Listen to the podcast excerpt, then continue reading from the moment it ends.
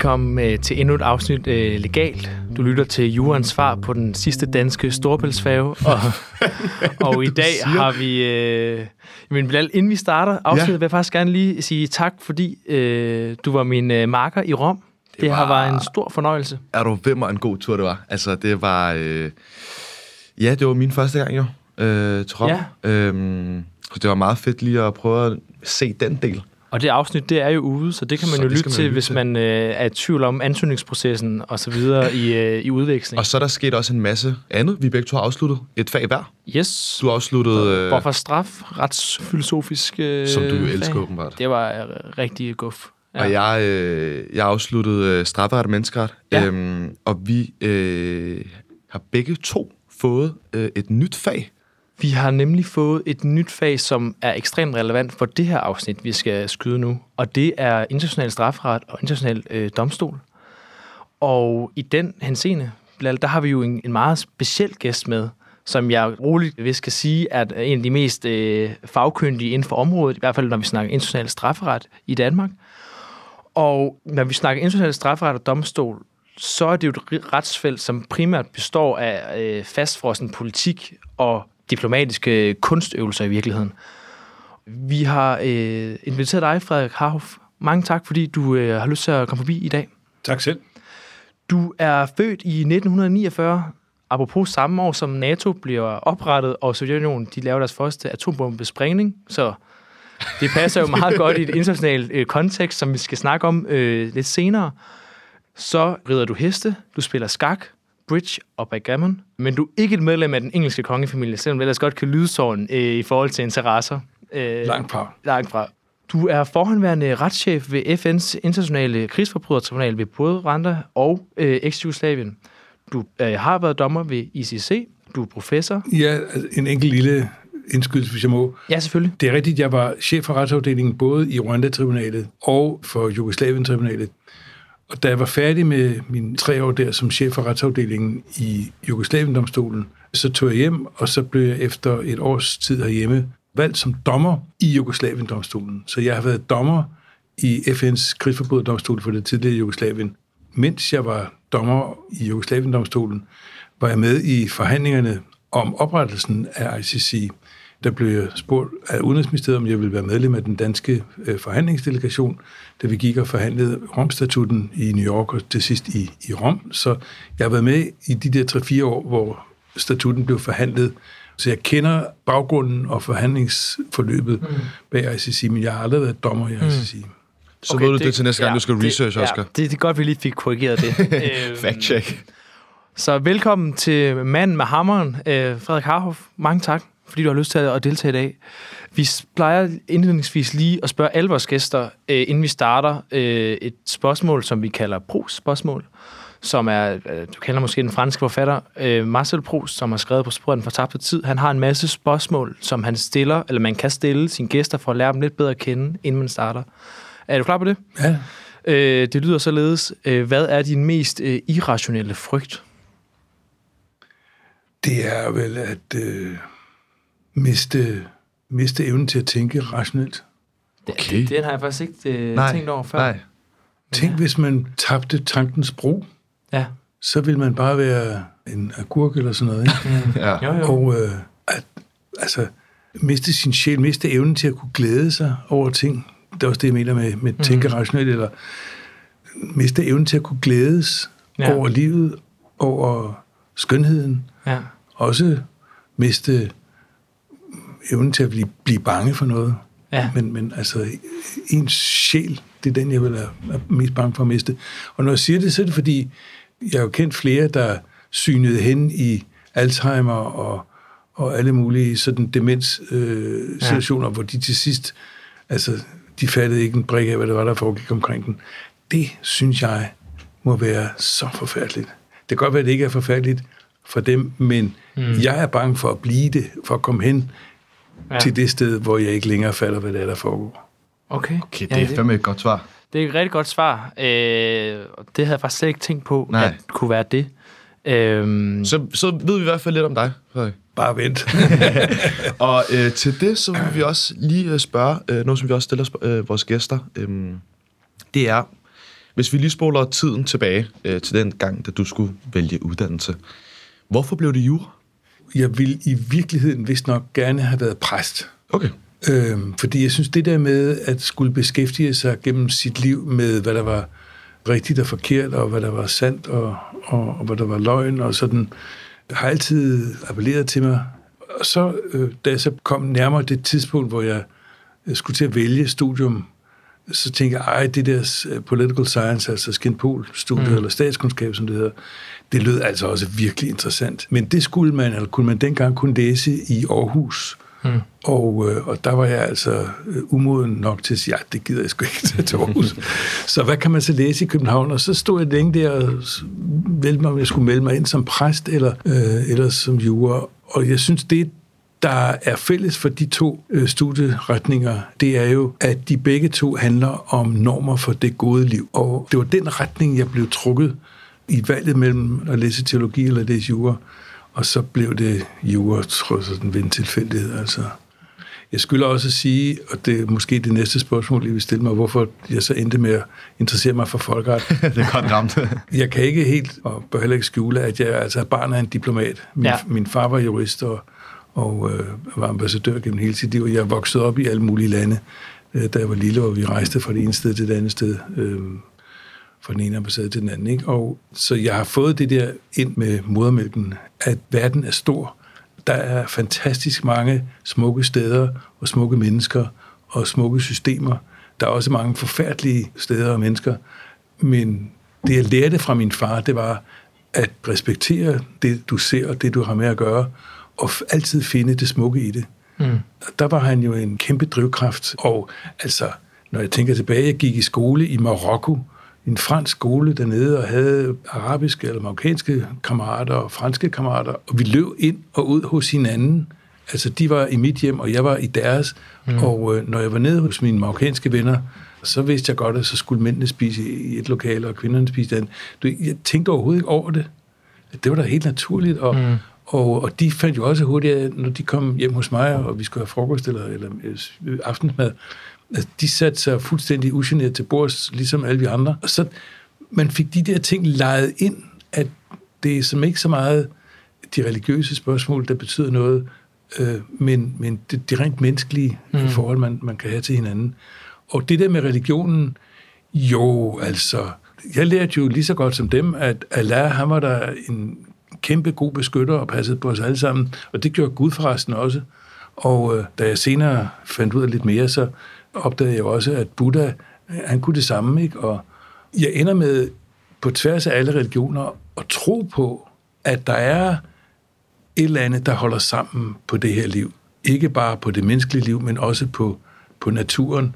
Jeg beder ikke til Gud om aftenen, men jeg beder faktisk nogle gange på den måde, at jeg afsender min hengivenhed for alt det utrolige, der sker i naturen, altså med dyr og planter og hele den der gamle historie med vandløbene, der kunne finde ud af at retablere sig selv, fordi det det sådan noget gør vandløb, ikke? Men jeg vil tænke spørge, altså med, med den ballast, øh, du har øh, som diplomatsøn og så videre, så starter du jo på Jura øh, Københavns Universitet.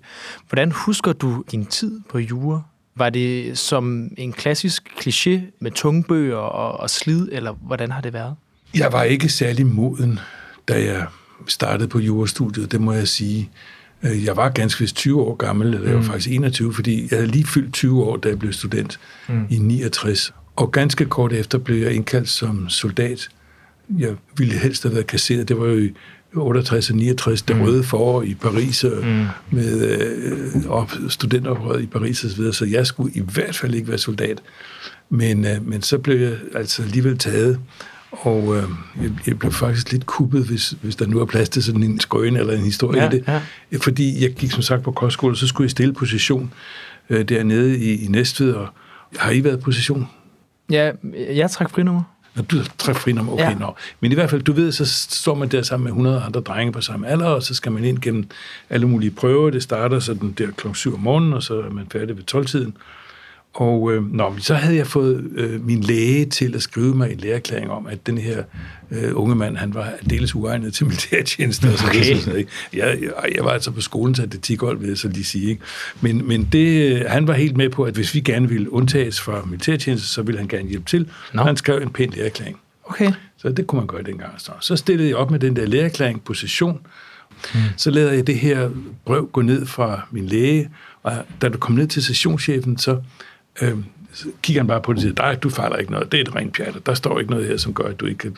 Og jeg, jeg tænkte, nej, det var da alligevel overraskende, ikke? Ja, ja, ja. Øh, og nå, så havde jeg besluttet mig til, hvis det var, at det gik galt, så ville jeg så søge ind til søværn, og da så blev spurgt, hvad for et værn jeg gerne ville ind til, så, øh, så jeg, jeg skulle, ja, jeg tror godt, vi kan udskrive den unge mand til søværnet, sagde sessionschefen, ikke sandt? Og så kiggede jeg over på søværnets repræsentant, der sad og så, jo, jo, jo, jo, hvad, hvad var navnet? Sådan, mm. Det var fuldstændig grotesk og så står jeg nede på gaden bagefter og fumler med min cykel, og så kommer der en herre forbi, der så viser sig at være sessionschefen. Mm. Og han vil gerne forbi, der var sådan lidt sne på gaden og sådan noget. Jeg træder til side, og, og, men nej, han blev stående der, og kan du slet ikke kende mig, siger han så kigger jeg ind i under hans hat. Nå, gud, de er jo sessionschefen. Ja, jeg er jo din onkel Viggo, din, din gudfar. Du, okay. Så tænker jeg, Åh, Ja, min egen gudfar har lige sendt mig ud i militærtjeneste, så han jo nok kunne regne, at det, regne ud, at det gad jeg ikke. Men han var helt stolt, at nej, det tror jeg, han kun jeg vil blive glad for. Hvordan har din far der? Hvordan har din mor det? Jeg er så fuldstændig det havde jeg overhovedet ikke set komme. Men endte du så med at... Så kom jeg i søværnet, no, okay. og var der også sidste hold på 14 måneders værnepligt. Okay. Øh, og det første, jeg gjorde, da jeg kom ind som, som soldat oppe i Auderødlejren oppe i Nordsjælland, så gik jeg over på øh, fordelingskontoret og sagde, at jeg gerne ud og sejle, og gerne på, fordi jeg vil meget gerne til Færøerne og Grønland. Ja. Og det er, fordi jeg var den første, der spurgte, jamen det kan vi godt, du bliver hermed skrevet op til fiskeriinspektionsskibene på Færøerne og Grønland. Og så kom jeg på inspektionsskibet Hvidbjørnen, og nu, mange år senere, må jeg sige, jeg er så glad for, at jeg fik den oplevelse. Det var en fantastisk tid.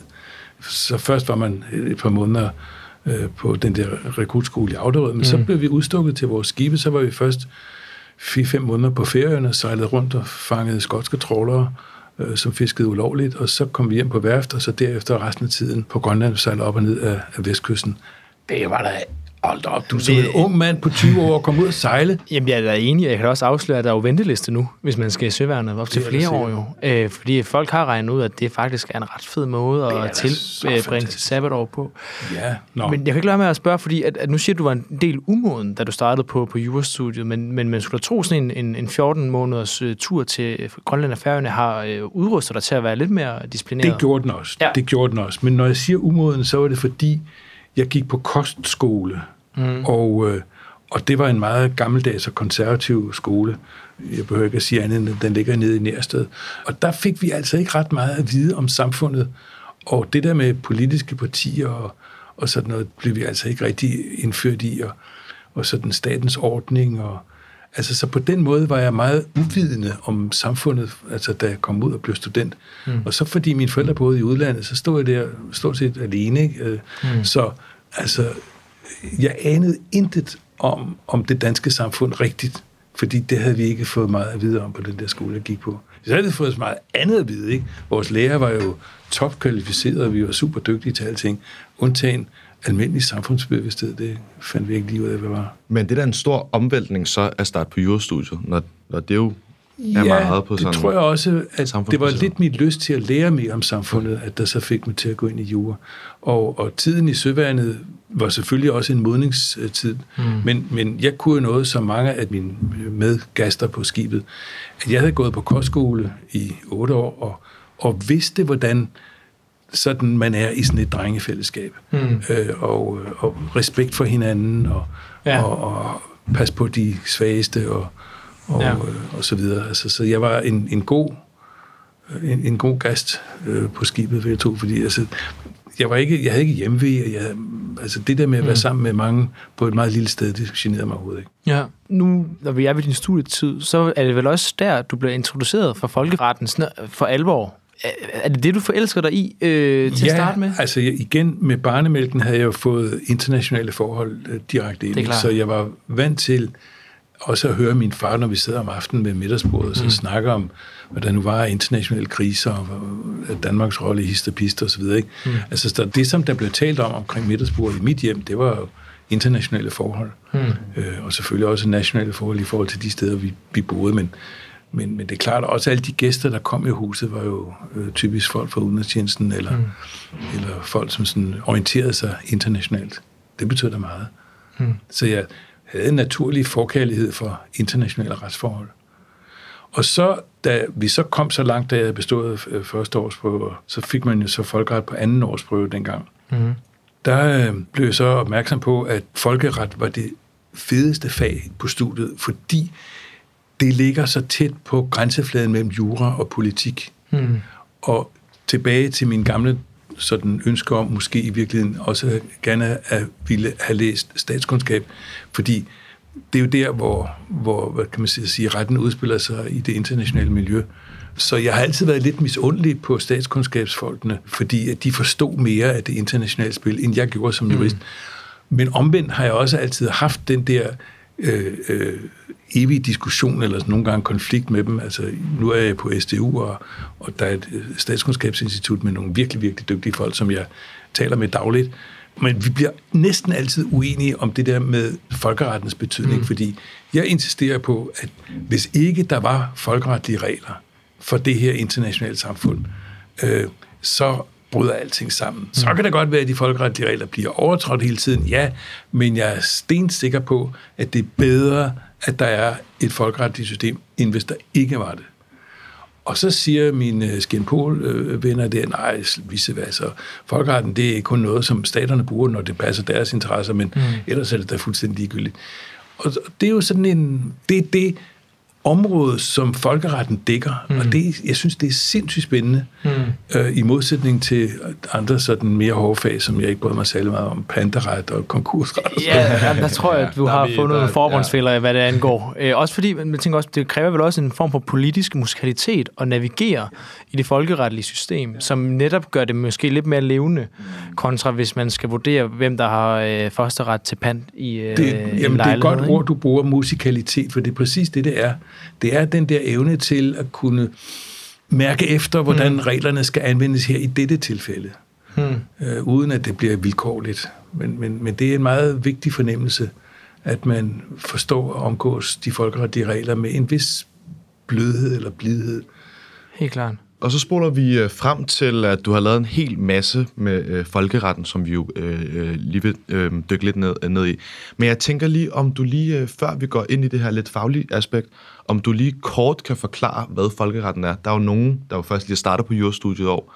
Øh, der er nogen, der måske lige er først startet med, hvad folkeret er. Øh, så til vores måske ikke så vidne øh, øh, lyttere, som ikke rigtig kender til folkeretten. Kan du kort lige forklare, hvad er det, hvad er det for, en, for en størrelse, folkeretten er?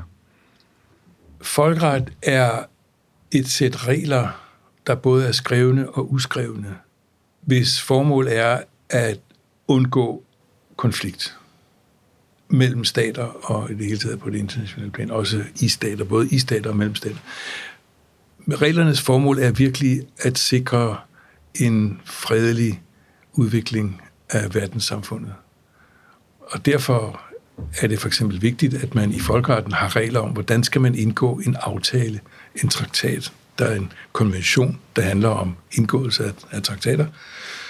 Og øh, det er fornuftigt at have sådan en konvention, fordi så er vi ikke i tvivl om, hvad er rækkefølgen proceduren, når man skal indgå en folkeretlig aftale mellem, altså en traktat mellem to lande. Øh, hvis ikke der var traktatretskonventionen, så ville der garanteret være tusindvis af sager hele tiden om, om, om procedurefejl, og hvordan skal vi nu gøre det her? Nogen mener det ene, og nogen mener det andet. Nej, nu er der en konvention, der siger, sådan her skal I gøre. Ikke? Det er stort set bare en aftalelov, på samme måde som vi har en aftalelov i dansk ret. Det er jo enormt fornuftigt at have en aftalelov. Så på den måde kan man så sige, at folkeretten tjener til at bevare eller sikre en så vidt mulig fredelig udvikling så siger folkeretten også noget om, om suverænitet, øh, og det er jo det, der svarer til folkerettens personret, mm. øh, fordi mens vi i dansk ret har vi jo regler om altså personer, det læser I på første årsprøve, og, øh, Og det handler noget om det enkelte individs beføjelser og så videre, og så videre, myndighed og, og så videre. Og det er ganske de samme regler, der er puttet ind i læren om suverænitet. Nu er suverænitet ikke nedfældet som en defineret bestemmelse noget sted i folkeretten. Det er et, en sædvane. Mm. Af mange grunde har man ikke kunnet eller ikke villet indgå en konvention, der fastslår, hvad suverænitet er. Men der er alligevel en vis fælles ramme øh, for det, og det vil sige, at suveræniteten er forskrifter for den måde, staterne kan optræde over for hinanden på. Det kræver respekt, altså at øh, land A skal have respekt for land B. Land A har et territorium, det mm. hører også til suverænitetsreglerne, og det territorium, det skal være afgrænset, og det må andre ikke tage fra staten. Og inden for sit territorium er det staten, der har monopol på at øh, foretage udøvende magt, det vil sige politiet og dommerne og, mm. og, og så videre, så videre. Øh, en fremmed stat kan ikke uden videre gå ind på øh, et fremmed lands øh, territorium og udøve statsmyndighed. For Nej. eksempel efterforskning af forbrydelser, med mindre der er nogle helt klare aftaler, og det er jo det, vi ser i, i, i politisamarbejdet i, i EU for eksempel, ikke? Mm. Schengen-samarbejdet, som giver for eksempel danske politimyndigheders hvis de er i gang med en efterforskning, og, og forbryderen flygter over grænsen og kører ind i Tyskland, så har danske politifolk, mm. som er lige hældende på ham, de har lov til at følge efter og eventuelt foretage en anholdelse på tysk territorium. Det er ja. en statshandling, en anholdelse, det må man ikke. Men altså ingen land må udøve statshandlinger på et fremmed statsterritorium. Og det er jo ekstremt interessant, du siger det, fordi der jo, kan man jo vist godt tillade sig at sige, skete et nybrud i folkeretten i slut 90'erne, hvor man etablerer både ICC, men også hvor FN-organer laver tribunaler, som rent faktisk skal retsforfølge nogle af de brud, der har været på international øh, ret. Og førhen har det jo været diplomatiske konsekvenser. De enkelte lande har måttet drage, ikke? Øhm, må, jeg, må jeg have lov til, inden vi går ind til straffesagerne og straffedomstolen, ja, ja. lige øh, afrunde det her med, hvad folkeretten er? Ja, selvfølgelig. Fordi folkeretten er jo meget andet end bare, hvordan man indgår traktater, og hvem der må udøve statsmyndighed på visse territorium.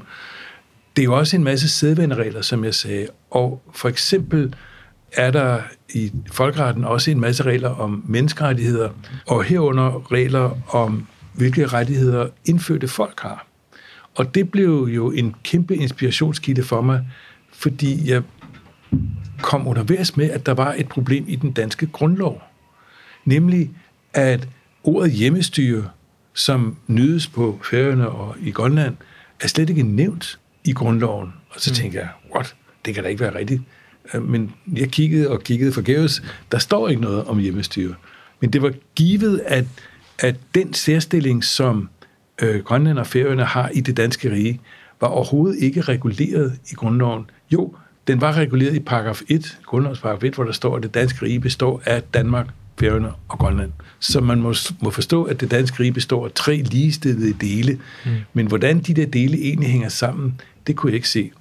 Det synes jeg var sindssygt interessant. Hvilken karakter har, hvilken statsretlig karakter har hjemmestyret egentlig? Så gik jeg ned i Justitsministeriet og spurgte, hvad mener I om, om, om, om hjemmestyreordningerne?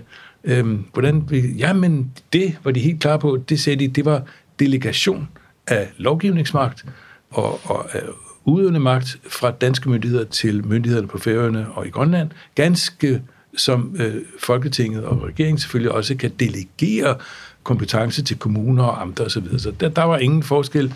Så øh, hjemmestyreordningerne på Færøerne og Grønland rangeret altså i Justitsministeriets forståelse på samme niveau som kommuner og amter. Ah, mm. tænker jeg, det mm. lyder ikke rigtigt.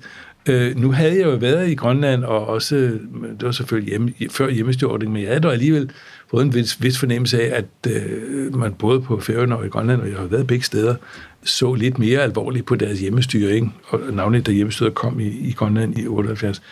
Så det pirrede mig faktisk bare mere, at der er sgu da et problem her, som ingen rigtig har lyst til at løse. Mm. Og øh, så gik jeg videre med det, og det endte med, at jeg skrev en, en doktordisputats om rigsfællesskabet. Øhm, okay.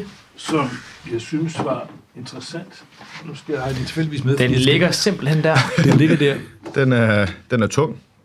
Øhm, og, og, og det, der er det, synes jeg selv, virkelig gode eller kloge i den afhandling, det er, at den foreslår, at hjemmestyreordningerne har en særlig status, forfatningsretlig status, øh, som, der betyder, at der ligesom, I kender øh, øh, sondringen mellem grundlov og lov og anordning, det er sådan et hierarki, ikke? Mm. og der er ikke noget mellem lov og grundlov.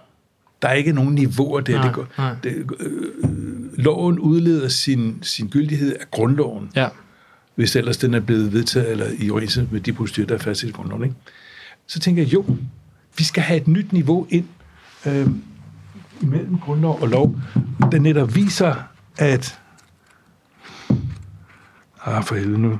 Undskyld, jeg, det er fint. jeg sidder lige og bladrer, fordi vil jeg øh, vil belære finde... sådan det hele. Jeg vil finde den tegning, jeg lavede, som jeg selv synes var enormt vigtig. Om det synes jeg også lige meget. Det, gik ud på i al sin enkelhed, at hvis du har grundloven her, så har du lov her, og så har du anordning hernede. Ikke? Mm. Det er det, vi kender. Ja. Men så skal der altså her skydes ind hjemmestyreloven.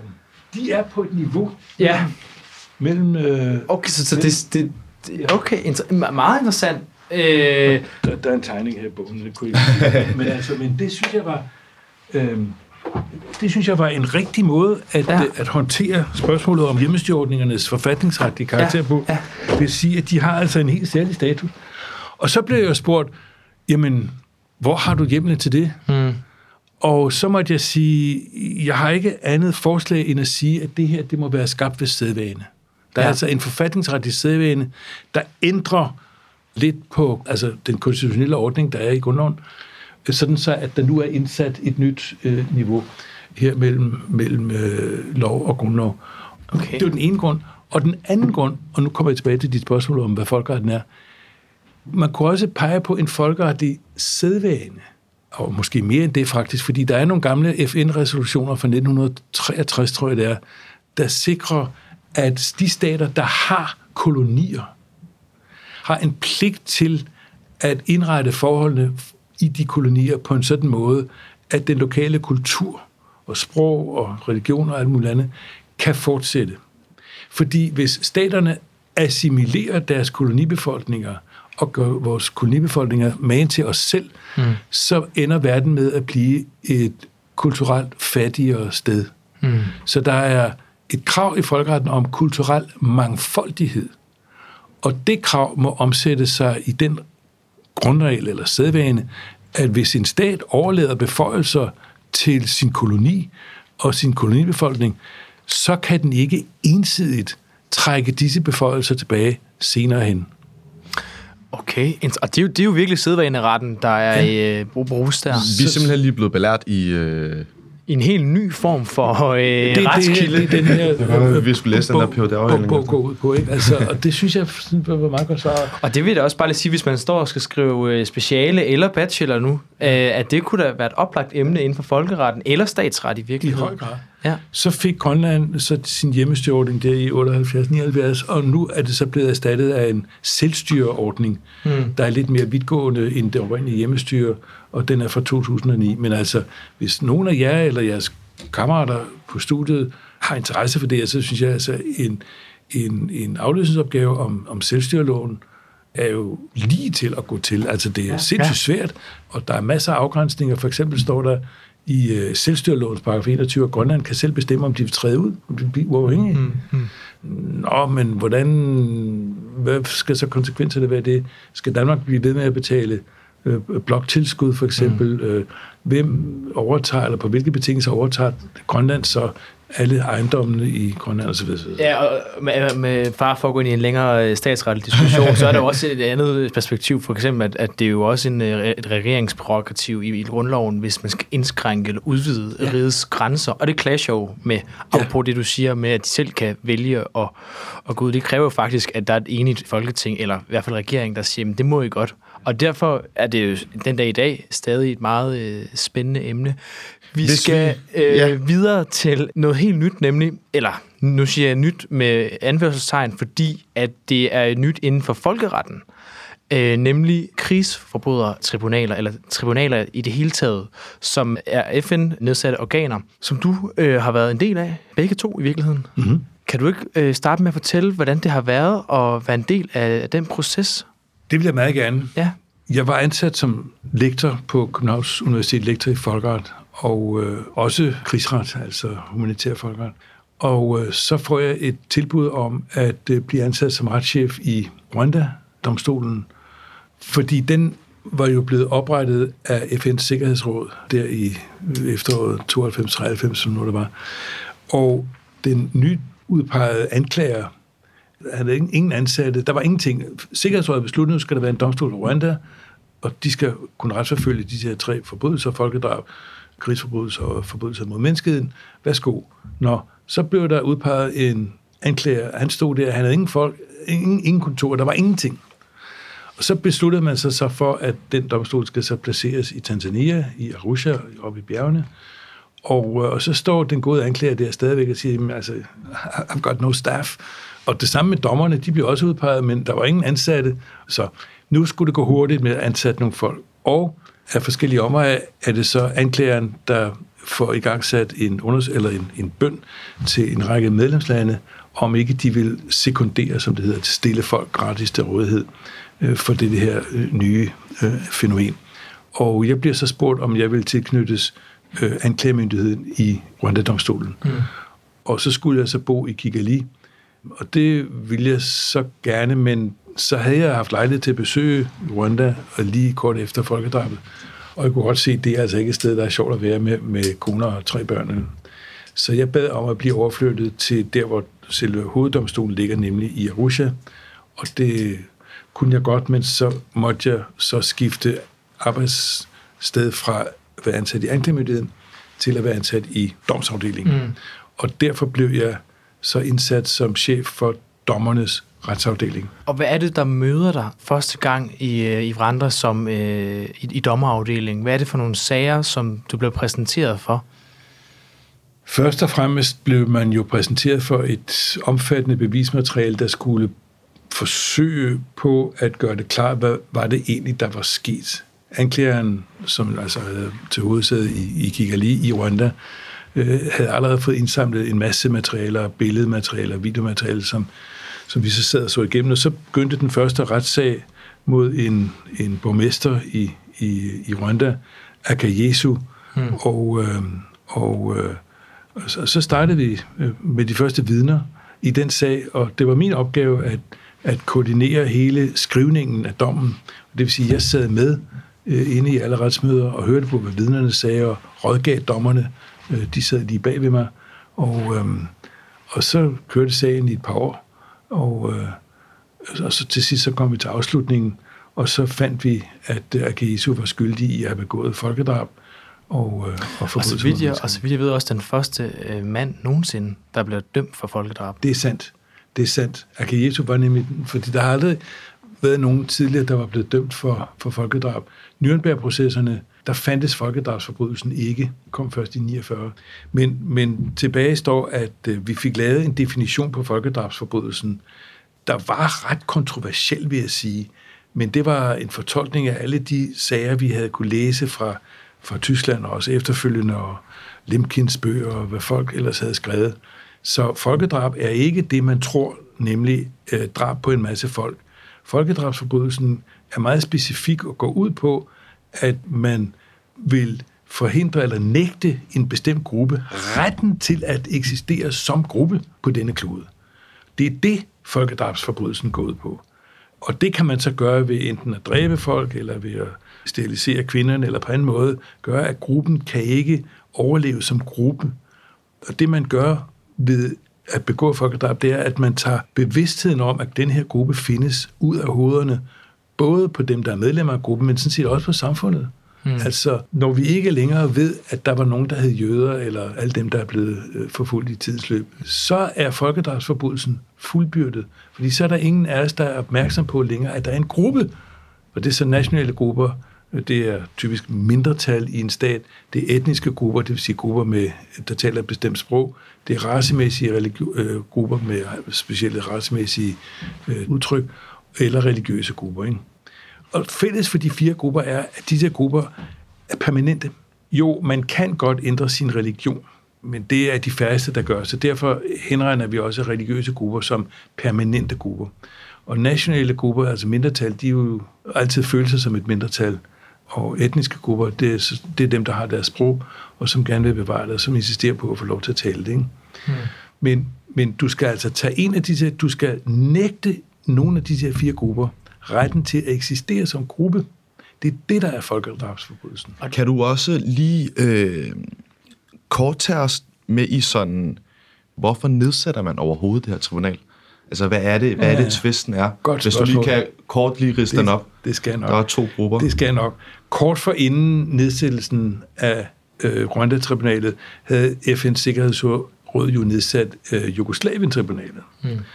Og det var, fordi verden var chokeret over endnu en gang i Europa, i Europas egen baghave, at se, at de samme forbrydelser nu blev gentaget som de forbrydelser, som nazisterne foretog sig under 2. verdenskrig. Og dengang sagde vi jo never again. Og så fik vi FN dannet, og hele formålet med FN var jo at sikre at bevare freden og så videre. Ikke?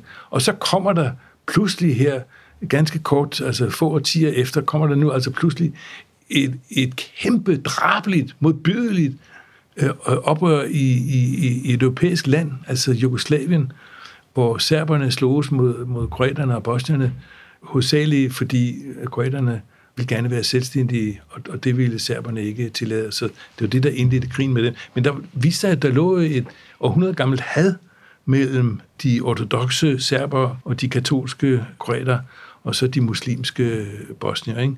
Så igen var det den der gamle religiøse konflikt, der kom op til overfladen, og som fik jo uhyrlige konsekvenser. Altså, hvad jeg ikke har siddet og hørt på som dommer, er vidner, der fortæller, hvordan altså kvinderne, hvordan de blev voldtaget, og mændene, hvordan de blev mishandlet og stukket øjnene ud på dem og trukket tænder ud af hovedet på dem. Mens, altså, det, det har været forfærdeligt simpelthen.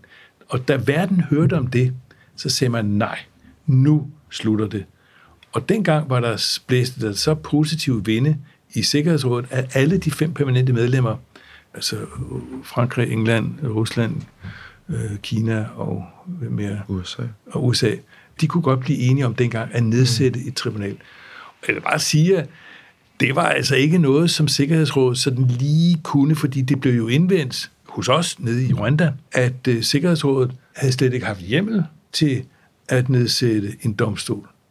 Fordi Sikkerhedsrådet besad jo ikke selv nogen dømmende myndighed, og hvordan kan Sikkerhedsrådet tillade sig at oprette et dømmende organ, når de ikke selv besidder dømmende mm. myndighed?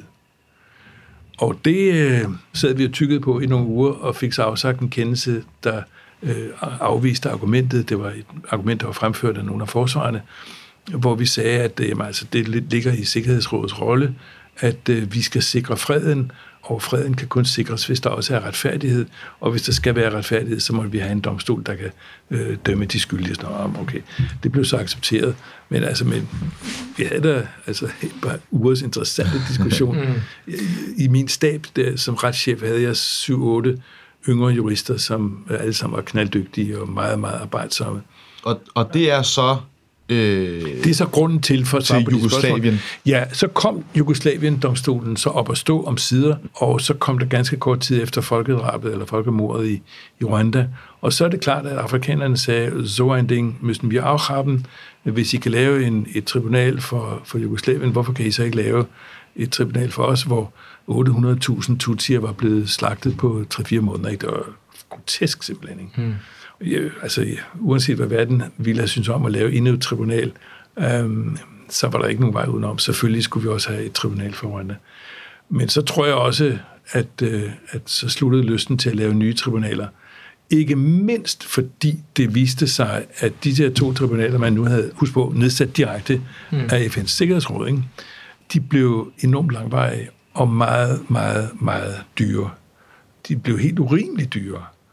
Blandt andet fordi de var så langsomme. Men hvorfor var de så langsomme? Ja, det var de blandt andet, fordi man nu pludselig fik rejst et nyt problem, man ikke rigtig havde indset før, nemlig at nu står vi og skal håndtere to forskellige retssystemer. hele det her snak om, om Jugoslavien-tribunalet var jo i høj grad borget af USA, der synes at nu skulle man lave, øh, og det er klart, Rusland var jo sådan lidt i baggrunden, men, mm. men okay, forholdet mellem Rusland og USA var dengang tåleligt, og, og det vil sige, at det, statuten for Jugoslavien-tribunalet blev jo skrevet af common law-jurister. Mm. Og det skrev de så, og så gik vi i gang, fordi så var der alle også civil law øh, jurister, som kom fra det kontinentale europæiske Europa, altså også fra kontinentet. Vi havde jo en, en noget anden tilgang til mange af de der øh, strafretlige principper efter Napoleons Code Civil, det er derfor, det hedder Civil Law. Og det viste sig altså efter et par år, at den der common law måde at gøre tingene på var håbløst langsomlig. For eksempel, øh, common law, der var det praksis, og er det stadigvæk, at øh, alle dokumenter, der fremlægges som bevis i retten, skal individuelt fremlægges for retten, og retten skal tage stilling til det ved en kendelse. Mm. Og det vil sige, at parterne, anklagemyndigheden og forsvaret, Øh, kom hver uge med nye dokumenter. Det kunne være øh, ordre, nedskrevet på papir, eller, eller videoer, eller billeder, eller telefonoptagelser, aflytninger hedder det, øh, som de gerne ville have, at, øh, at de skulle indgå som bevis i sagen. Hver eneste dokument eller bevismiddel skulle optages særskilt. Og det tog en krig, fordi nogle gange så kom forsvaret stridende med et eller andet, ikke? og så var øh, anklageren så mm. uenig med det, eller omvendt anklageren kom stridende med et eller andet, så det modsatte forsvaret sig. Og så skulle der så afsiges en kendelse, og så blev den her kendelse appelleret eller kæret til, til ankeinstansen, og, og så, pff, det var så håbløst gammeldags, og det tog en krig af tid. Og, og, og derfor ja. så var der alle os fra civil law-systemerne, vi begyndte sådan at røre på os, øh, da der var gået 5-10 år, ikke? Sådan, ah, nu må jeg altså, kan vi ikke gøre det her hurtigere? Mm. Og imens så sad Sikkerhedsrådet i New York og bandede og svoglede over, at vi, de skulle betale så mange penge til den her dyredomstol, der var så enormt langsom. Ikke? Mm. Så livet igennem de to tribunaler blev, at de blev efterhånden, procedurerne blev strammet op, så det blev mere og mere civil law-agtigt. Og da man så var nået til vejs ende, så blev der lukket, og jeg garanterer for, at Sikkerhedsrådet kommer aldrig nogensinde igen til at vedtage et nyt tribunal. Derfor er det kun de to øh, tribunaler for Rwanda og Jugoslavien, der er blevet nedsat af Sikkerhedsrådet som FN-organer. Alle de efterfølgende straffedomstole, ICC og Libanon-domstolen mm. og Kambodja-domstolen og Sierra Leone-domstolen og hvad ellers har vi, de er alle sammen nedsat ved aftale uden for FN-systemet mellem de lande, der gerne vil være med simpelthen traktat-aftaler. Øh, ja, ja. Og man kan jo også øh, i tale til det der med, at det, ultimativt så døde Milosevic jo, altså øh, ham man havde anklaget øh, for krigsforbrydelser i Serbien, inden dommen blev afsagt. Ja, jeg kan ikke huske, blev han ikke dømt i første instansen, og så ankede han dommen, og så var det jo, og så, og så, under, jo, ja, ja, ja, så, så han dør som en ja, dømt mand. Ja, jo. Men, men, men hvad er det, der... Det er i hvert fald det, vi har, vi har hørt om, og det er, at en af tingene for eksempel ved Rwanda-tribunalet, det var det her med, at man ikke kunne skille de her Hutuer og Tutsi ad, fordi ja. det næ- næ- næsten ja. er den samme gruppe. Ja. ja, men det var præcis en af de, synes vi selv, meget vellykkede ting, vi gjorde i Akajesu-dommen. Fordi vi kiggede på vi kiggede på disse fire grupper og sagde, hvad er fælles for dem? Og det fælles er, at de er permanente. Øhm, og så tænkte vi, okay, sondring mellem Hutu og Tutsier, de er jo samme, samme religion, taler samme sprog. Mm, det er svært at se forskellen på dem. Mm. Og de ligner ovenikøbet hinanden, ikke? Belgerne havde jo øh, haft den her forestilling om, at øh, Tutsierne, det var sådan nogle lege nogen, øh, tynde øh, Masai-typer, mens øh, Hutuerne, det var sådan nogle små krøllede nogen, mm. som altid øh, grinede og spiste god mad og drak god vin osv. Men det var sådan nogle billeder, så, så det vi sagde i Akajesu-dommen, det var, at øh, man er nødt til at se på adskillelsen mellem Hutu og Tutsier på den måde, at det var permanente grupper. Det stod jo på deres ID-kort, og alle vidste jo, hvem der var hvem. Altså, du vidste godt, at din Hutu-nabo var Hutu, og han vidste godt, at du var Tutsi. Det var der ikke nogen, der kædede sig om. De blev opfattet som permanente grupper, og derfor sagde vi, kan vi håndtere dem inden for folkedrabsdefinitionen. Har du nogle andre historier sådan fra både Rwanda og øh, Jugoslavien-tribunalerne? Ja, masser af historier. du kan bare på. Altså, øhm, mens jeg stadigvæk var ansat i anklagemyndigheden øh, i Kigali, jeg boede der tre måneder, inden jeg så blev smidt over til, til Arusha, der var jeg med ude med anklagernes efterforskere Øh, og vi kom ud til en, en lille kirke, der lå øh, i den vestlige del af landet. Og øh, der havde man altså bevaret tingene, som man havde fundet dem efter krigen. Ikke? Det var en lille kirke, var den været 20 meter lang og 10 meter bred, ikke? Øhm, fuldstændig nedbrændt, men, men taget var væk. Men, men indeni så lå kranier og, og øh, knogler og tøj og... Ej, forfærdeligt simpelthen. Der var også stadigvæk mm. en stank derinde. Og det var sådan, som efterforskerne havde fundet, så var det blevet fredet, så man ville ikke pille ved noget. Men, men det gav et indtryk af, hvordan det her foregår. Det foregår jo på den måde, at, øh, at øh, tutsierne, eller hutuerne pressede tutsierne så meget, at de skulle flygte. Og så kom den lokale præst ned og sagde, ja, men I kan bare være oppe i kirken. Øh, så går vi derop, og så drønede man op til den lokale kirke. Og der har så været et par hundrede mennesker inde i sådan en relativt lille kirke. Og så da den sidste mand var kommet ind, så smækker man dørene i, og, øh, så de ikke kan komme ud. Og så øh, havde man jo ikke så mange våben, øh, men man havde dog nogle håndgranater, som man så kaster ind gennem vinduerne. Og kan I forestille jer at stå altså, tæt pakket, mm. og så få en 5-6 håndgranater smidt ind? Altså, ja. Og så bagefter, hvad man havde af skud, ind gennem vinduerne, og så kunne man kaste øh, brændende stykker træ ind og et eller andet, sådan sikre sig de sidste. Altså, at have stået derinde og være fanget og blive dræbt på den måde, må være forfærdeligt simpelthen. Hvordan undgår man at blive hærdet? På sådan en helt umenneskelig måde, når man, når man ser sådan noget? Lad mig komme med et andet eksempel, så skal jeg svare på dit spørgsmål. Øh, det var fra øh, Jugoslavien-domstolen, hvor øh, en sag mod en af de der øh, forbrydere, og han var så tiltalt for blandt andet at have iværksat sådan en masse voldtægtskampagne af bosniske kvinder i Bosnien. Og så mange af dem var jo blevet totalt traumatiseret og ville ikke have noget med nogen at gøre, men der var nogle få, som alligevel havde haft mod til dels at prøve at blive restitueret og, genvinde fatningen, men også at fortælle om, om, hvad det var, der var sket. Og det, jeg lagde mærke til, da hun kom ind, det var så 10 år efter forbrydelsen var foregået, det var, at en høj, meget smuk kvinde, og hun kommer så ind og begynder at forklare, hvordan hun var flygtet med sin familie fra en lille landsby øh, op i bjergene, fordi at de vidste, at nu kom serberne. Og så havde de tilbragt nogle dage deroppe i bjergene og om natten, og det var ved at blive koldt, så de forsøgte at gå ned ad bjerget, på den anden side af bjerget igen. Og der løber de så tilfældigvis ind i en serbisk patrulje, der lige kommer forbi i det øjeblik, de træder ud af skoven på den der lille skovvej. Og så bliver de selvfølgelig øh, taget alle sammen, og, øh, og hun ser ikke siden sine forældre eller sin søster, og hun bliver så taget med først til en træningslejr, som de der serber havde, hvor altså, hun skulle bare lave mad og, øh, og øh, øh, lave mad og, og til lejrchefen. Så der har vel været en 50-100 soldater, der var på sådan militær optræningskurser, fordi mange af de soldater, som serberne fik ind, var jo bønder, de blev mm. ind fra markerne, ikke? Så de skulle altså lige have lidt militær træning. Og det var der så en eller anden løjtnant eller kaptajn, der så stod, og han boede så øh, på det der sted i sådan et lidt finere hus, og, og han skulle så øh, forpleje sig af mad, og, det var så, og der skulle gøres rent, og det var så hende der pines. Så øh, når hun gik ned om aftenen, efter at have gjort rent og passet ham der chefen, så kom hun ned, hun havde fået stillet sådan en lille hytte til rådighed, og så banker det på døren, sådan der ved 5-6 siden, ikke? så kommer der, øh, og soldaterne boede i hytter øh, i det der område. Så kommer der så, banker det på døren, så kommer en soldat, og så eskorterer han hende over til den hytte, hvor han bor sammen med 5-6 andre soldater. Og så bliver hun altså gang på gang øh, fløjet tøjet af, og bliver spændt fast på et bord, og bliver voldtaget øh, lige så mange gange de der fulde soldater øh, kunne, øh, har sagt, få den op at stå.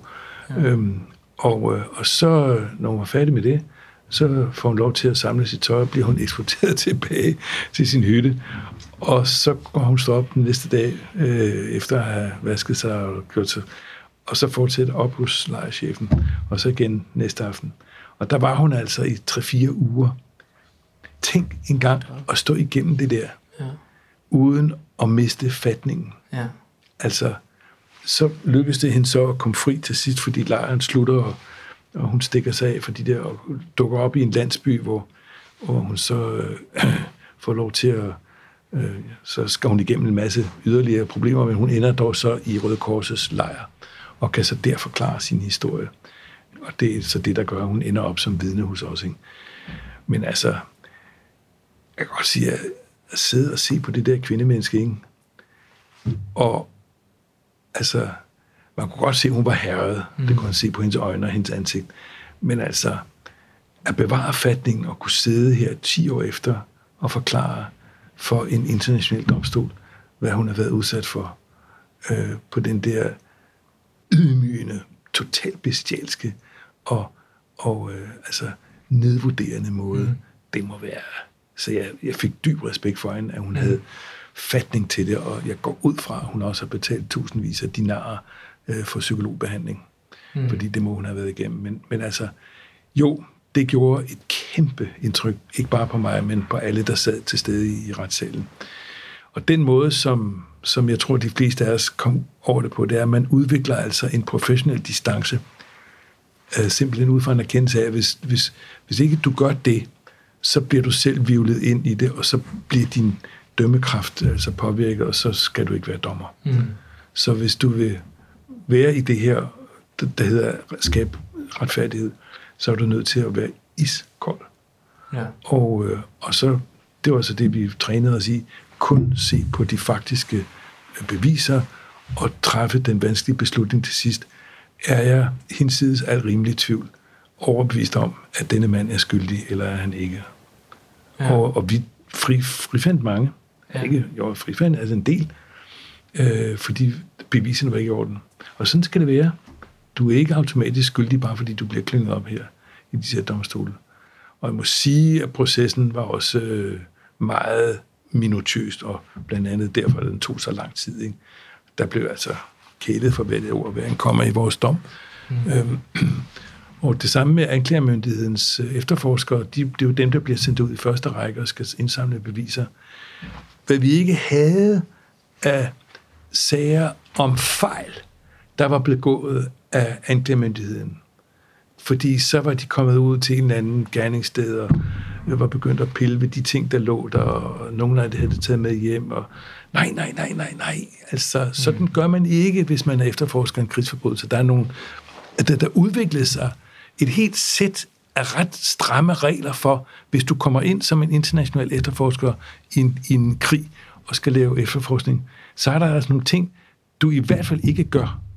Du må ikke fjerne noget som helst, før end at alt er blevet fotograferet og registreret. Det skal også skrives ned i en bog. Hvis det så skal tages med hjem for hensyn til fingeraftryk og sådan noget, så skal det puttes ned i en plastikpose og gemmes på en meget bestemt måde osv. osv. Hver eneste bevisgenstand skal registreres, og når den så lander hjemme i hag, så skal den opbevares i et skab eller på en måde, som gør, at ingen andre kan komme til at øh, tørre fingeraftrykken øh, af osv. Ikke? Så, så der er en lang række regler for, øh, hvordan du skal håndtere din bevisindsamling. Et andet eksempel. Vidner. Hvis du øh, afhører et vidne under efterforskningen, du ser gerningsstedet, du får at vide, at ham der, herr Olsen, der bor lidt længere henne, han, han så det hele. Så skal du altså have fat på herr Olsen. Og der skal du være meget, meget, meget forsigtig. Du kører ikke bare hen i din store, hvide øh, Toyota 4-wheel drive med FN-bogstaver malet på, på siden af den, og standser foran Olsens hus og går ind og banker ham op. Nej, nej, nej, nej, nej. Det skal være helt diskret, og helst når det er mørkt. Og så aftaler man med herr Olsen, at han så øh, på et senere tidspunkt skal henvende sig, ikke i den samme by, men i en naboby eller langt væk, øh, på et eller andet hotel på et bestemt tidspunkt, og så skal han gå ind og bagindgangen eller et eller andet, så ingen kan følge ham. Mm. Og så oppe på det værelse, hvor du så skal interviewe ham, der er der så igen nogle bestemte regler, der gælder. Han må gerne tage en ven med eller en bisidder, men så skal der være en, en efterforskningsleder, det er typisk ham, der er leder af efterforskningsholdet, så skal der være en tolk, der skal være en registrar, der skal være en øh, stenograf, øh, og der skal eventuelt også være en læge eller en, en sygeplejerske med, eller måske en psykolog, afhængig af, hvad, hvad det er for en, en mand, vi nu træffer. Ikke? Og så er det kun én mand, der stiller spørgsmål. Det er lederen af afhøringen eller interviewet. Ikke? Mm. Og han eller hun skal være dybt opmærksom på ikke at komme til at stille ledende spørgsmål. Og det er, er jo altså en afhøringsteknik, som er vanskelig. De fleste af os kommer ubevidst til at stille ledende spørgsmål, når vi spørger vores venner. Øhm, og så når alt det der er gået på plads, sådan et, en afhøring, den varer en 3-4 timer, hvor, hvor man ryger smøger og drikker kaffe. Og, øh, og det er klart, at vidnet er nervøst, men, men by the end of it, så får stenografen så printet øh, hele interviewet ud ordret. Mm. Og, øh, og hvis der så er brug for, at det skal tolkes, ja, så har man tolken, der så læser op ganske langsomt, fordi det bliver typisk skrevet på engelsk eller fransk, så oversætter derfra til, til det sprog, som vidnet nu taler. Og øh, ganske langsomt. Og hvis vidnet, der har afgivet den her forklaring eller interview, føler, at der er noget, som ikke er blevet kommet rigtig frem, øh, så skal vidnet sige det, og så bliver det straks rettet. Mm. Øh, og så når det, man læste igennem flere gange og blev enige om, nu er det, som det skal være, ja, så skal alle i lokalet underskrive øh, forhørslederen og stenografen og tolken og lægen og vidnet og vidnes bisidder øh, på, at det her det foregår på den måde. Og så igen bliver det her vidneudsagn, det bliver så gemt bag lås og slå og transporteret til hag og så videre. Så, så det er langsomligt, men det er vigtigt, at der, man, man gør tingene på den rigtige måde. Og det er også en måde at forhærde sig på. Altså, at når vi gør det, så er vi sikre på, at det bliver ordentligt, så følelserne ikke løber af med os. Det lyder som, altså, det, man bliver nærmest sådan helt, øh, sådan helt mundlam over, hvilke ja, ting man kan ja, opleve. Ja. Øhm, det sætter virkelig tingene i, i sådan I perspektiv, perspektiv ja. i, i, i hvor stor en størrelse de tribunaler, de egentlig har haft. Ja. Øhm, vi var, øh, i Jugoslavien-tribunalet var vi 1400 ansat på et tidspunkt, da der var flest. Men, ja. men det var ud over dem, der var ansat i Haag. Altså, der var jo dommer og anklager og, og tolke, og så var der hele registraturen, og så var der lægen og psykologen og sygeplejersken, som vi også havde ansat til at tage sig af vidnerne, når de kom. Øhm, så var der et kontor i, i hvad hedder det, i Sarajevo, og et kontor i Beograd, og et kontor i Zagreb med efterforskere. Mm. Så med alle fire steder samlet, så var vi over 1400 mand. Det, det var en kæmpe butik, altså. Og øh, lige øh, som et afsluttende øh, spørgsmål. Øh, jeg snakker faktisk med en her til, en, øh, øh, til årsfesten her for nogle, øh, for nogle weekender siden, hvor at, øh, jeg snakkede med, om, at jeg skulle have dig med som gæst, øh, hvor han spurgte mig om, øh, hvad er, hvis du kan komme med sådan nærmest bare sådan et scenarie eller et dilemma, hvad har været det sværeste, du har stået over for? Altså, hvad gennem din, din år som retschef og dommer ved de her øh, tribunaler, har der været et moment, hvor du har tænkt, altså på god gammeldags, sådan fuck, altså sådan, det, mm. det her, det er jo altså nærmest umuligt at komme... Ja. komme ja, jeg øh, tror godt, jeg ved, hvorfor I spørger. øh, jo, der var et punkt, hvor det gik helt, helt galt for mig. Det var sådan, øh, jeg sad på min sidste sag, øh, sagen mod Shechel, og, øh, og ja, vi vidste alle sammen, at når den sag var forbi, så ville der ikke være flere nye sager. Men, men under den her sag, så øh, er der i en anden sag, sker der en domfældelse af en kroatisk øh, general, og øh, han bliver dømt til 24 års fængsel, tror jeg det var, eller i hvert fald over 20 år, sådan en ret lang fængselsstraf for øh, både krigsforbrydelser og forbrydelser mod menneskeheden ved at have sønderbumpet øh, en lille by, Knin, i Kroatien, øh, hvor der boede en masse serber, og nu vil man have de der serber ud, og det foregår så på den måde, at øh, den her øh, Oberst Gotevina øh, oppe i bjergene skyder artilleri ned mod byen 24 km væk. Og han har ikke gjort sig de anstrengelser, han skal for at sikre, at der ikke bliver ramt civile. Så det ender selvfølgelig med, at byen bliver nærmest jævnet med jorden. Og da man ser serberne styrte ud af byen med barnevogne og hunde og tæpper og hvad de ellers har haft med sig, øh, så bliver der altså skudt på dem øh, på vej ud af byen. Så det var helt oplagt øh, en, en, en forfærdelig behandling, de der mennesker havde fået. Og han bliver så også dømt, og øhm, så sker der imidlertid det, at han ankerdommen, og under ankesagen lader han diskret øh, forstå til hans forsvar, går jeg ud fra, at øh, hvis han bliver dømt igen i appelinstansen, vi havde jo, der var to instanser, der var øh, underinstansen med tre dommer, og jeg sad som dommer i underinstansen, og så var der et appelkammer med fem dommer. Og, øh, og, og Gotovina lader sig forstå, at det var jo forfærdeligt, at han var blevet dømt her, men, men nu har han anket dommen, og hvis han blev dømt igen i appelretten, så ville han offentliggøre alt det, han vidste om den amerikanske indblanding i krigen på øh, grønlandernes side imod serberne. Og det var, øh, det var der sådan set øh, nogen uro om, fordi nu er det så mange år siden, at jeg mm. tror godt, jeg kan tillade mig at, at fortælle det, uden at det har karakter af statshemmeligheder. øh, men men, øh, men øh, øh, øh, sagen var jo, at, øh, at kroaterne tabte hele tiden øh, terræn på slagmarken. Serberne var de stærkeste, ingen tvivl om det. Havde flest våben de bedste soldater og alt muligt andet. Så det var ofte øh, kroaterne, der kom øh, i retræten, og for slet ikke at snakke om Bosnien, de kunne ikke særlig meget, så de blev altid slået. Øh, men, men, øh, men, men så øh, på et tidspunkt, så havde kroaterne altså brug for hjælp, og retter så, øh, vil jeg tro, jeg ved ikke, hvordan det er foregået, det kan, ved jeg ikke noget om, og derfor kan jeg ikke sige det men man må tro, at på en eller anden måde har man i USA forstået, at der var en bøn om hjælp, øh, og den hjælp er så givet i form af, øh, at der med fly blev øh, transporteret øh, store mængder ammunition og våben og ikke mindst øh, intelligence, mm. altså sådan nogle aflytningssystemer og mm. IT og sådan noget lignende. Ikke? Og, og det øh, får grøjterne vældig meget glæde af. De går straks i gang med at bruge det, og der fulgte også en række amerikanske øh, ved sådan noget, trainers, altså ja. folk, der kunne uddanne de, ja. de kroatiske soldater. Øh, og, øh, og, og så det går der så et halvt års tid, eller måske tre kvarters, tre, tre kvart års tid med, og nu er den kroatiske her efterhånden ved at komme op på den niveau. Nu kan de godt begynde at hamle op med serberne. Og så mangler man bare en, en leder, og så øh, der var ikke rigtig nogen kroatiske generaler, der var gode nok.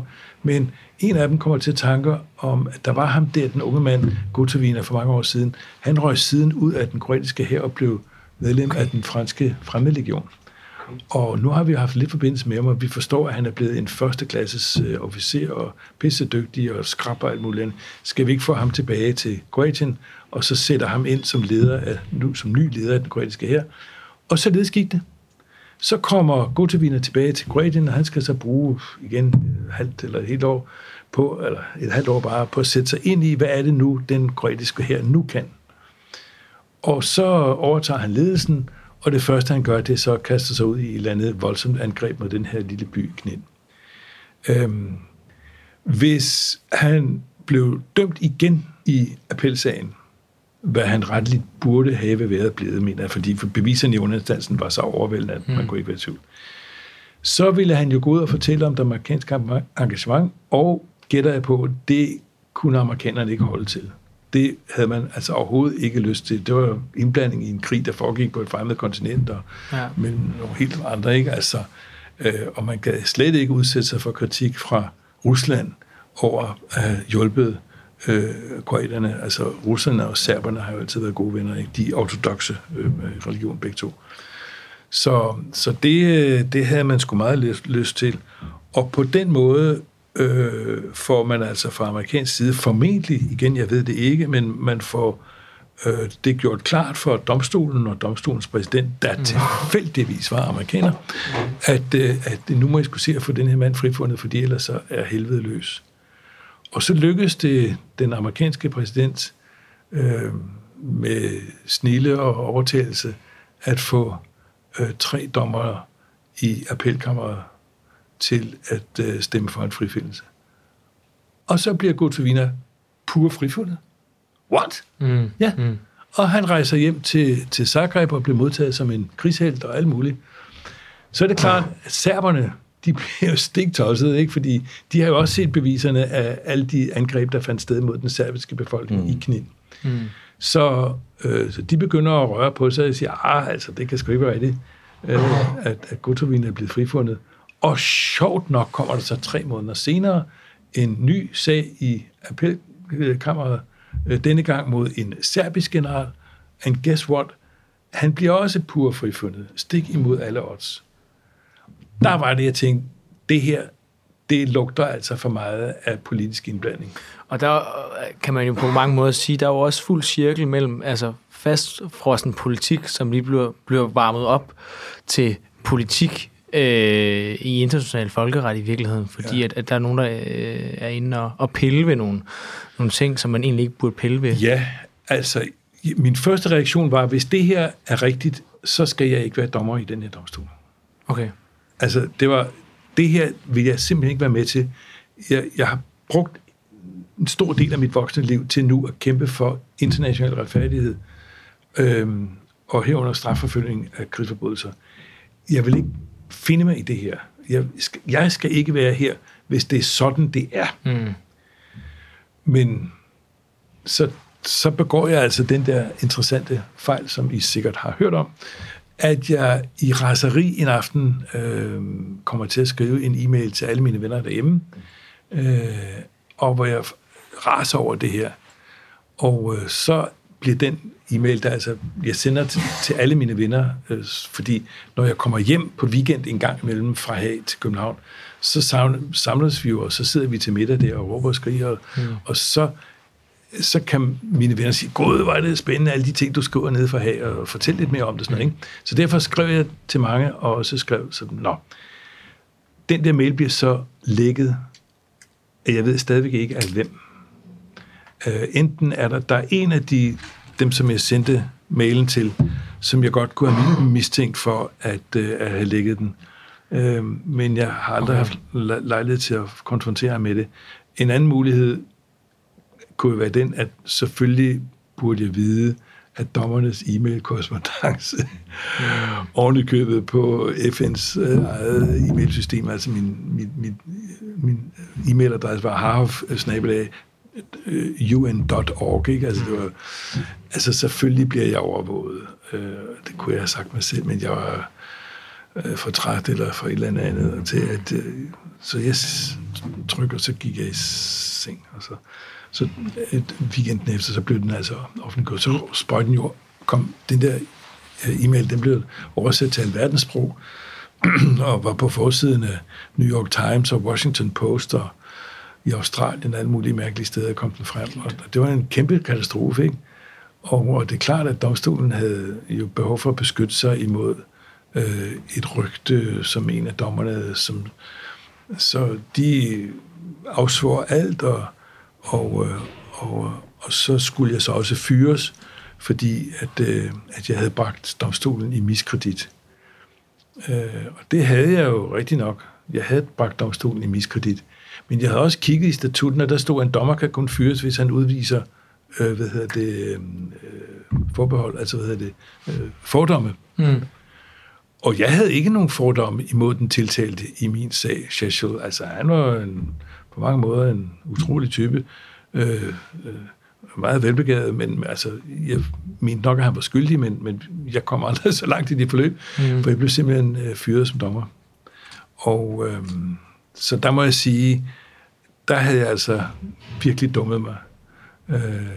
Har du også det, når du ser tilbage på det nu? Fordi altså, det, det lyder jo altså, som om, at det var retfærdigheden, eller retfærdighedens tjeneste, at man ligesom lavede sådan et, et wake-up call måske, til at det her det måske også har klang af ikke så meget øh, en, en, en domstol, som vi kender den, men der er nogle store magter, der, der, der, der piller ja, ved det. Altså, jeg fortryder, at jeg sendte den e-mail. Det må jeg sige, og det okay. var en kæmpe fejl, og det var en dumhed, øh, som ikke desto mindre sidder jeg stadigvæk tilbage med fornemmelsen af, at jeg havde ret. Mm.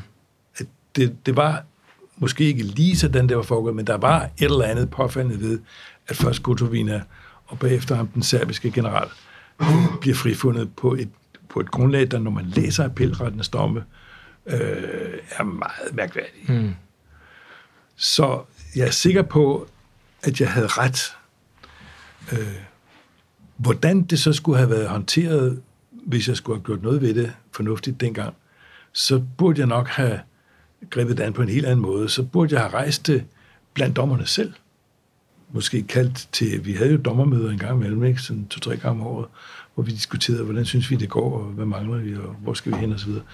Øh, eller måske i første omgang rejste med en række andre dommer sådan i mindre kreds af dommer, ikke? og så mm. kunne vi beslutte, hvordan man skulle tage det der op. Og, og ellers så kunne man jo have håndteret det på en anden måde. Altså, det var dumt at gøre det i en e-mail, der, som bare peger tilbage på en af dommerne. Mm. Man kunne have lægget historien på mange andre måder. Øh, og, øh, og, øh, men altså, jeg ved det ikke. Jeg, jeg sidder tilbage med en fornemmelse af, at jeg virkelig, virkelig øh, opførte mig dumt. Mm. Og ikke tænkte mig om. Og, og det, det fortryder jeg. Men altså, igen, jeg er sikker på, at jeg havde ret. Og på den note, yeah. sådan en cliffhanger øh, yes. øh, besked, så vil vi gerne sige øh, tusind tak for din tid. Ja. Vi har lært meget om, øh, og du er jo også selv en, altså du er en folkerets elsker, Oscar. Jeg håber jo lidt at øh, kopiere din karriere, Frederik. Det skal du vide. Jeg synes, det er mega spændende. Det synes jeg er interessant, at du siger, fordi øh, en af de første ting, du så skal overveje, når du er blevet færdig, det er at søge international ansættelse. Øh, øh, og allerede nu vil jeg sige, øh, som studjur, øh, bruger ICC og de andre domstole ned, de ligger alle sammen i A, ikke? Altså lige når domstolen mm. ligger der, uh, Sierra Leone domstolen, den er nedlagt, men, mm. men pyt også med det, men der ligger tre fire domstole, straffedomstole stadigvæk mm. uh, i Haag. Ja. Søg ned som studiejur. Ja. Det, der hedder legal assistant. Ja.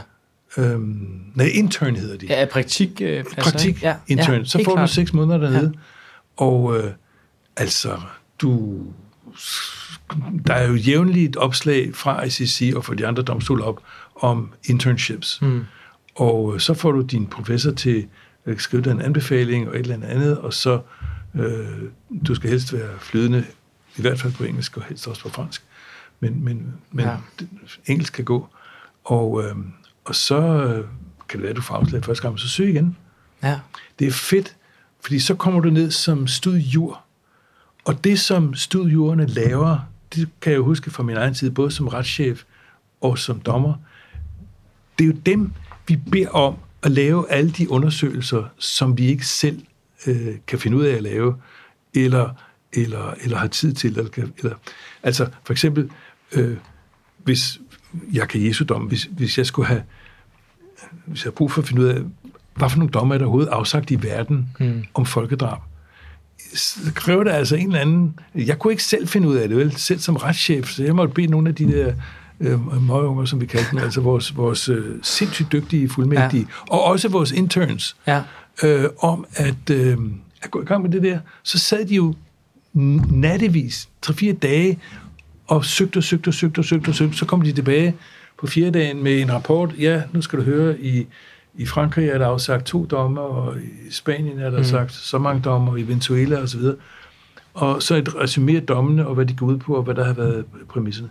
Okay, det er så noget, som, som vi sætter interns til. Vi sætter også interns til, navnlig dem, som er blevet lidt mere trænet, øh, til at sidde og høre på et vidne i retten, og så komme med en, en kort beskrivelse af vidnets forklaring. Hvad, mm skal vi lægge vægt på i det her vidensforklaring. Så, så er det klart, så det får en intern jo ikke lov til alene. Så er der lige en legal assistant, altså en af de fastansatte, Klar. der så øh, lige tjekker det efter, og så legal assistant lægger det så op til retschefen, og så er det mig, der så skal godkende i den sidste ende. Ikke? Men, ja. Men, men I bliver jo, altså I får opgaverne, du lige fra posen og ned ja, på dit jamen, skrivebord. Det kan godt være, at jeg skal besøge er, dig på et tidspunkt i Haag. Jamen, det tror jeg, eller et andet sted i verden. Det, ja. Hvem ved? Altså, øh... Men igen, tusind tak, øh, Frederik. Det var en fornøjelse. Øh, og øh, vi takker af herfra til yes. vi ses næste afsnit. Det gør vi i hvert fald. Hey. hey. Yes.